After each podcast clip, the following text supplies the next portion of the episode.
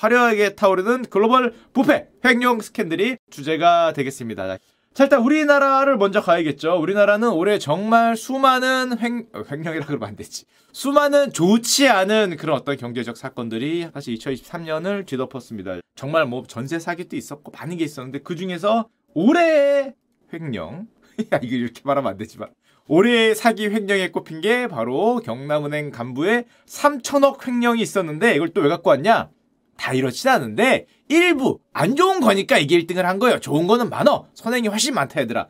부동산 PF 대출 관련해서 횡령액 1,437억 원으로 9월 달에 우리 간부 아저씨를 기소를 했는데 기소 금액이 늘었다. 왜냐? 추가 확인된 금액이 1,652억이다.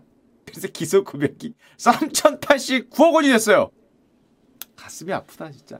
이게 우리나라 횡령, 금융계 횡령에 있어서는 역대 최고의 GOAT죠 GOAT. greatest of all time이 됐고요. 14년에 걸쳐서 3천억을 횡령했는데 물론 이게 대출금으로 돌려막기까지 한 거기 때문에 좀 뻥튀기가 돼 있겠죠. 그래서 아마 최종 손실은 재판이 끝나봐야 알겠지만 몇백억이 될진 모르겠습니다. 많이 줄 거라고는 하는데 어쨌건 여러 번 한 걸 다 더한 규모 자체는 3천억. 정말 시대의 범자가 됐죠. 14년간 월 7천만 원 이상의 생활비를 사용했다 그러니까 말 그대로 호의호식했죠. 이게 우리나라에서는 사실 이번 2023년에 가장 불타올랐던 주제가 아닌가 생각이 되고 일본은 뭐냐? 일본은 지금 현재 벌어지고 있습니다. 비자금 스캔들 중이에요. 우리나라 잘 모르죠. 비자금 스캔들이 뭐냐? 자민당의 주요 의원들이 정치 자금을 모금한 다음에 그걸 이제 뒤로 빼돌려서 자기의 그 비자금으로 활용했다는 이런 의혹이 퍼지고 있습니다. 지금 일본에서는 이것 때문에 사실 정치계가 난리가 났다고 할 수 있고 요런 거, 어, 이거는 제가 붙인 제목이 아닌데, 우리 자료 만드는 친구가 요런 제목을 붙여왔어요. 어디서 많이 본 장면이라니. 저는 기억이 없습니다. 우리나라에선 이런 장면이 전혀 없는 것 같은데, 그참 옆나라 일본에서는 안타깝게도 도쿄지검 특수부가 의원 사무실을 압수하고, 뭐 연루된 장차관급 인사 9명이 경, 9명 대단하죠, 지금? 난리가 난 게 이유가 있어요. 장차관급 인사 9명이 잘리고 본인 지지율이 16%까지 내려가는 그런 사건이 일본에선 벌어지고 있고요. 서구권에서는 뭐냐? 요즘에 핫한 거. 여기는 교황청 금융범죄 어, 어, 전추기경, 전 지금 말고요. 전추기경 어, 아저씨가 뭐 좀 결백하다고 하는데 뭐를 이렇게 이렇게 해서 런던 부동산을 뭐 많이 하셨다가 제가 만든 자료 아닙니다. 보통 글이 아래 붙으면 제가 만든 자료가 아니에요. 전 옆에 붙이거든요. 이런 이런 몹쓸 자료를 잠깐만 잠깐만 어, 이거는 없던 얘기로 하겠습니다. 뭐 이런 그런 것들이 이제 글로벌을 뜨겁게 달구고 있더라. 무슨 이런 걸 갖고 왔어. 어 그런데 이 중에 현재까지 올해 2023년 모든 나라를 통틀어서 1등이 최근에 등장했습니다. 어디 있습니까? 베트남이죠. 아, 올해 탑이 아닐까. 현재 이 스캔들이 베트남을 뒤흔들고 있는 초대형 부패 스캔들 왜냐? 현재까지 알려진 횡령 금액이 16조예요. 대단하다. 야, 16조를 횡령할 수도 있구나. 베트남 GDP의 3.2%를 후루룩 짭짭했다는 초대형 부패 스캔들이라고 할 수 있습니다. 야, 1년 GDP의 3%를 혼자 횡령할 수도 있나? 말도 안 되는 규모의 부패 스캔들이 터졌는데 이 내용을 조금만 보면 뭐 중요하진 않으니까 잠깐만 볼게요. 부동산 개발업체 뭐라고 읽어야 될지 모르겠는데 반 뭐뭐 머시기에 찌엉미란 누님이 66세신데 누님이라 그러면 안 되죠. 이 회장님이 공범자들과 자신들의 은행, SCB 은행에서 304조 동이니까 16조 원을 횡령했다라는 걸로 지금 조사를 받고 있다고 합니다. 근데 놀라운 건 개인이 은행에서 16조의 횡령이 어떻게 가능했나? 일단 이 찌영 누나는 이 SCV 은행의 대주주고요. 80% 이상을 갖고 있는 대주주고 방법은 이렇습니다. 자신이 회사를 만들어요. 그 다음에 여기서 회사채를 발행해 한마디로 대출을 받으려고 그러면 은행에 사주는 거예요. 그러니까 슈카 친구들이 1조 원 자금이 필요해. 1조짜리 회사채를 발행해요. 아무도 안 사줘. 뭘 믿고 너를 1조를 빌려줘. 근데 은행이 사주는 거야. 은행이 사주는 거야. 자기 은행이니까. 이렇게 은행이 사주면서 돈을 횡령했다는 거고요. 게다가 이 SCB 은행에서 여기저기 기업에 대출을 해주는데 다 슈카 친구들이 만든 페이퍼 컴퍼니였다는 거죠. 슈카 친구들 1, 슈카 친구들 2, 슈카 친구들 3 이런 많은 자회사로 은행이 무한 대출을 해주면서 지금 16조 원을 후루룩 짭짭하셨다는 건데 당연히 그냥 될 리는 없죠. 베트남 감사 기관이나 관련 인원들한테 이제 뇌물을 살포했다. 그래서 뇌물죄 때문에 지금 뭐 다 잡혀 들어가고 난리가 나니까 이 은행이잖아. SCB 은행이. 은행이니까 베트남 시민들은 돈을 빼야 되냐? 뱅크런이냐? 여기 지금 16조가 털렸다는데 은행에 살아 있습니까? 뭐 이런 걸 물어보니까 지금 현재 베트남 정부에서는 JCB 은행에 대해서 모든 예금을 보장하겠다. 초강수죠, 초강수. 초강수로 사실상 뭐 은행이 입구를 막았는지 모르겠는데 모든 예금 보장을 얘기하면서 혼란을 막고 있는 그런 상태입니다. 이 뉴스에서 가장 여러분들의 시선을 끌었던 건 어, 이 머그샷을 찍어서 야 베트남도 대단하네. 한국보다 선진국이야. 머그샷을 미국처럼 찍네. 야 머그샷을 이렇게 찍었는데 이걸 또 공개를 했죠. 너무 수척해진 모습으로 등장을 해서 이게 좀 화제였습니다. 16조 원을 횡령했으면 좀 더 수척해도 된다라고 생각이 되지만 이게 화제였죠. 자 그런데 이 뉴스에서 우리 길을 좀 사로잡았던 건 이 찌엉미란이라는 이분 누구냐? 그냥 시장에서 헤어 액세서리 팔던 그냥 소상공인이었는데 갑자기 정치적 인맥을 활용하면서 베트남 부동산 업계에 큰 손이 됐다. 근데 문제는 이 누나를 봐줬다는 그 정치 인맥이라는 걸 아직 베트남 당국이 공개를 하지 않고 있습니다. 어, 뭐지? 어떻게 그냥 액세서리 만들던 사람이 156개의 건물을 가진 부동산 재벌이 됐냐? 그리고 어떻게 지금까지 이걸 봐줬냐? 라는 거에 대해서 어, 설명이 지금 없다고 하죠. 베트남 입장에서. 물론 유언비어를 퍼뜨리는 자는 저는 유언비어를 퍼뜨린 적이 없습니다. 뒤에 아무도 없을 걸로 생각을 하는데 저 누나의 개인 비리가 아닐까라고 생각을 합니다. 그런데 그렇게 유언비어를 터뜨리는 사람들이 있어서 그 문제가 된다는 거죠. 컬즈는 이제 전혀 그렇지 않고 있고요. 게다가 베트남이 사실은 이건 올해고 작년에는 더 큰 게 있었어요. 2022년에 베트남을 뒤흔든 희대의 비리 스캔들이 있었는데 이건 코로나 진단키트 스캔들이에요. 이게 뭐냐? 어떤 베트남 바이오 회사가 정부 고위급 인사와 공모에 엉터리 진단 키트를 베트남 전역에서 초고액에 판매했다. WHO 기준에 맞지 않으니까 한 줄일지 두 줄일지가 랜덤으로 뭐, 뭐, 그 정도까지는 아니겠지만, 대강 나오는 진단 키트를 엄청나게 팔아서 엄청나게 돈을 벌었다는 거죠. 뭐 1억 달러 이상, 우리나라 돈으로 1000억 이상을 벌고, 그리고 또 400억 이상의 뇌물을 뿌렸다라는 게 뜨면서, 이게 작년에 베트남을 시끄럽게 만들었는데, 얼마나 시끄럽게 만들었냐. 이 사건으로 하노이 시장이 체포됐고요. 보건부 장관이 전격 체포됐습니다. 심지어 베트남은 공산주의 국가잖아요. 공산당 당원 자격을 박탈당했어요.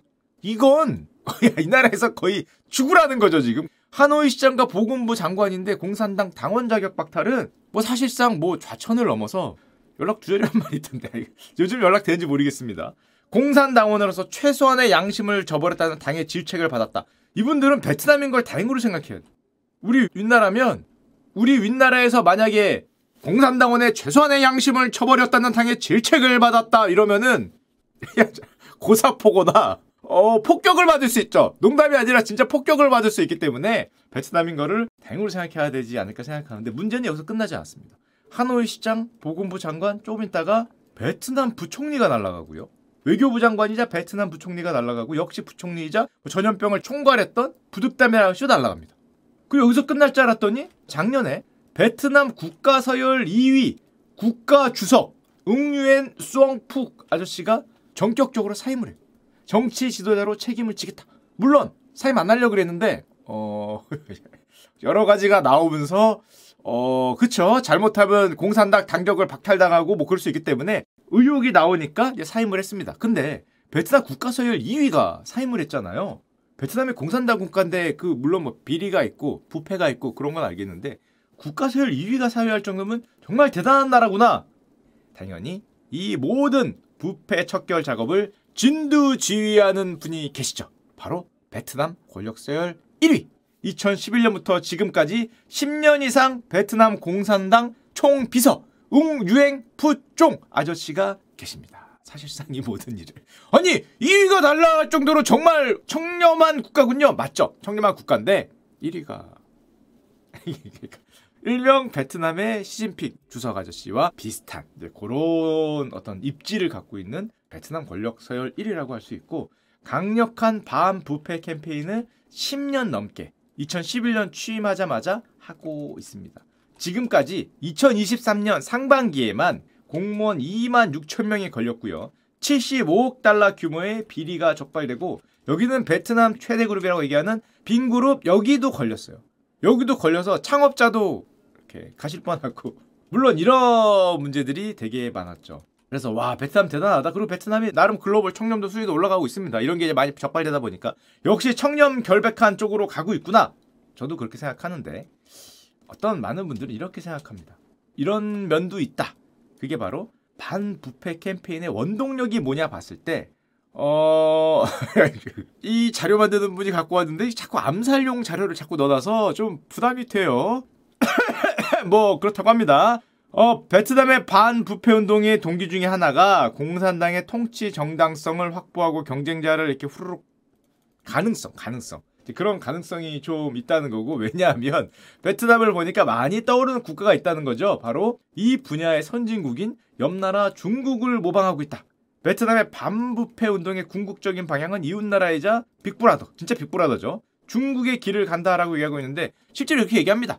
총 서기님도 중국을 배워야 된다. 중국으로 많이 보내고 중국의 반부패 운동을 많이 배우고 있는데 중국의 반부패 운동 어떤 운동이었냐? 시진핑 주석도 똑같이 아까 전에 저 푸종 아저씨하고 비슷하게 2012년 취임을 합니다. 취임을 하자마자 반부패 연설을 했어요. 반부패 운동에 실패하면 당과 국가가 죽음의 위기에 처할 것이다.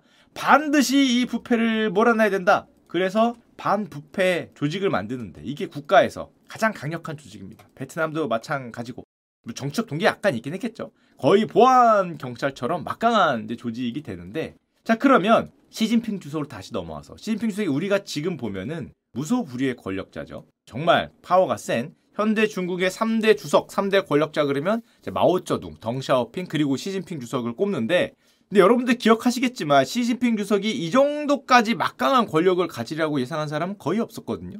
자기 지지 기반이 약했잖아요. 태자당이긴 하지만 다른 뭐 공청당이나 아니면 옆에 상하이방 이런 견제 세력들이 있었기 때문에 이렇게 강해지리라고 생각을 못했고 또 시진핑 주석이라 그러면 좀 순둥순둥하게 생겨서 이 둘이 보기에 얘는 좀 순둥할 것 같으니까 좋다 뭐 이런 인식이 있었는데 완전 착각이었죠. 권력을 잡은 시진핑 주석은 전혀 다른 모습이었고 중국 정치에서 아주 유명한 말이 있습니다. 마오쩌둥 했다는 유명한 말이 있는데 권력은 총구에서 나온다. 그 옛날에 옛날에 1930년대 40년대 이럴 때 얘기고 지금은 아니지만 이 반부패 운동을 어떤 그런 사정의 칼날로 많이 사용을 했죠. 그래서 시진핑 주석의 집권 초반에 벌어졌던 사냥이 있었으니 그게 바로 큰 호랑이 사냥이라는 게 있었습니다. 기억이 나실지 모르겠는데 그때 당시 슈컬도 주제로도 나왔는데 호랑이와 파리를 동시에 때려잡겠다. 이제 파리는 좀 말단 직원들, 호랑이는 정말 큰 권력자를 얘기하는데 그래서 2014년 2월에 재산 7조 원이면서 중국 부업 100위대에 있던 할롱 그룹이라는 데 있던 회장 류한이라는 아저씨가 체포됩니다. 이 아저씨예요. 이 아저씨가 체포되면서 대규모 조직폭력, 살인교사, 뇌물, 불법 무기 뭐 이런 게 언급이 되거든요. 그리고 이 뒤를 봐준 인물로 등장한 사람이 있었으니 저우빈이라는 사람이 언급됩니다. 이 사람. 별로 유명한 사람은 아니에요. 다만 이 저우빈이란 아저씨의 아버지가 누구였냐? 그 당시 정말 큰 호랑이, 사냥 대상, 헌팅을 당할 타겟 그 자체 공산당 상무위원이자 저우융캉이었죠. 상하이방의 핵심 인물, 석유방의 거두, 중국 공식 랭킹 9위, 당시 후진타오의 차기 주석 자리를 놓고 시진핑과 경쟁하던 인물, 심지어 아마 법률 조직의 수장, 우리 치면은 검찰총장 이런 사람이었던 저우융캉이었죠. 이 아들을 타겟으로 잡았고 결국엔 이 사건으로 저우융캉이 무기징역. 공산당의 상무위원이 무기징역 받은 사례가 없습니다. 뭐 상무위원은 사실 범죄에서부터 자유롭다는 게 그전까지 인식이었는데 보내버렸죠. 그 라이벌 보시라이 여러분들이 잘 아시는 보시라이도 같이 묶어서 보내버려서 둘 다 무기징역으로 보내고 우리나라에서 특히 유명했던 거는 방금 전에 보여드렸던 그 하수인 역할을 하던 류한 이 아저씨는 형제인데 즉시 사형을 당했거든요. 근데 이 말이 우리나라에서 화제였어요. 이 사람이 법정에서 울면서 사형 선고 받고 여기 사형 선고 받으면 바로 가잖아. 우리처럼 뭐 사형 선고만 하고 무지정이 아니라 그냥 바로 보내죠. 사형 선고를 딱 받자마자 눈물을 펑펑 흘리면서 다시 한번 살 수 있다면 작은 가게를 열고 가족을 돌보면서 행복하게 살고 싶다.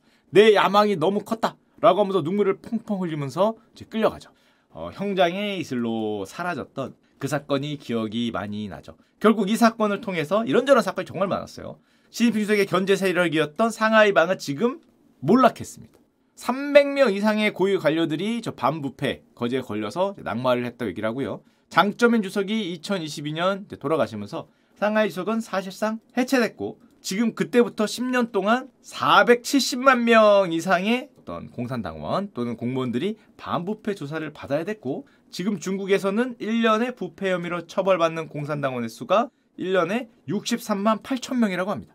사상 최대치를 기록하고 있어요. 부패 혐의자 63만 명이 1년에 걸리는 게 중국의 현실이라고 할 수 있습니다. 그래서 이 인원이 물론 부패를 하고 잘못을 해서 걸렸겠지만 많은 경우에 내 편은 봐주고 적 편은 안 봐주는 케이스가 많지 않았냐라는 의견을 많이 듣고 있고 그 결과 여러분들이 봤던 2022년에 중국 역사의 가장 상징적인 장면이 등장하죠. 공산당 회의가 있었는데 시진핑 주석이 앉아 있고 요 위에 서 있는 할아버지가 후진타오 전 주석입니다. 시진핑 주석의 견제 세력이었던 공천단의 거두죠. 그리고 옆에 앉아 있는 분이 역시 공천단 출신의 리커창 총리였죠. 둘은 같은 편이고 여긴 다른 편이었는데 후진타오 전 주석이 회의 도중에 봤죠? 팔 잡고 있는 거. 여기 지금 팔 잡고 있잖아요. 여기 옆에 있는 가드가 거의 끌려나가는 듯한 모습. 물론 공식적으로는 몸이 안 좋으셔서 그 몸에 약간 불편함이 있어 나갔다고 하는데 안 나가려고 하는 듯한데 옆에가 이렇게 나가니까 손으로 툭 치죠.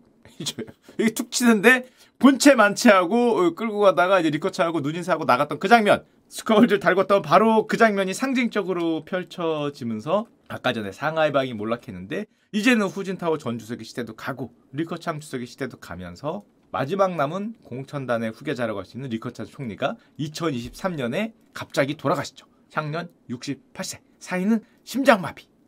들으면서 어, 공천당도 사실상 몰락을 했습니다. 자, 그래서 옛날에 우리가 뭐 공청단, 상하이방, 태자당, 뭐 중국의 3대 견제 세력 옛날 얘기가 됐고 둘 다 사실상 반부패 칼날 아래서 싹 사라지고 지금은 추모 분위기도 있다 그래요. 리커창 전 총리. 하지만 뉴스에 안 나오죠. 아니야 무슨 소리야. 이런 거 얘기하면 안 돼. 어 그렇다고 합니다. 이제는 이코노미스트지가 이 모습을 이렇게 표현했죠. 무소불위 절대 권력자의 자리에 올랐다. 그리고 지금 공산당의 상무위원들은 전부 다 시자준 시진핑 측근으로 쫙 되는 요 그런 모습을 보이고 있죠. 그래서 베트남 같은 경우도 각종 부패 스캔들로 지금 강력하게 잡고 있는데 중국과 비슷한 강력한 반부패 정책을 피면서 똑같죠. 느낌은 되게 비슷한 것 같아요. 호치민 사후에 사상 최초로 3년임에 성공한 게 베트남 최장수 서기장 웅류엔 푸종 아저씨고요. 지금처럼 가면은 시진핑 주석하고 비슷하게 2030년 또는 2035년 그때까지도 충분히 하실 수 있지 않을까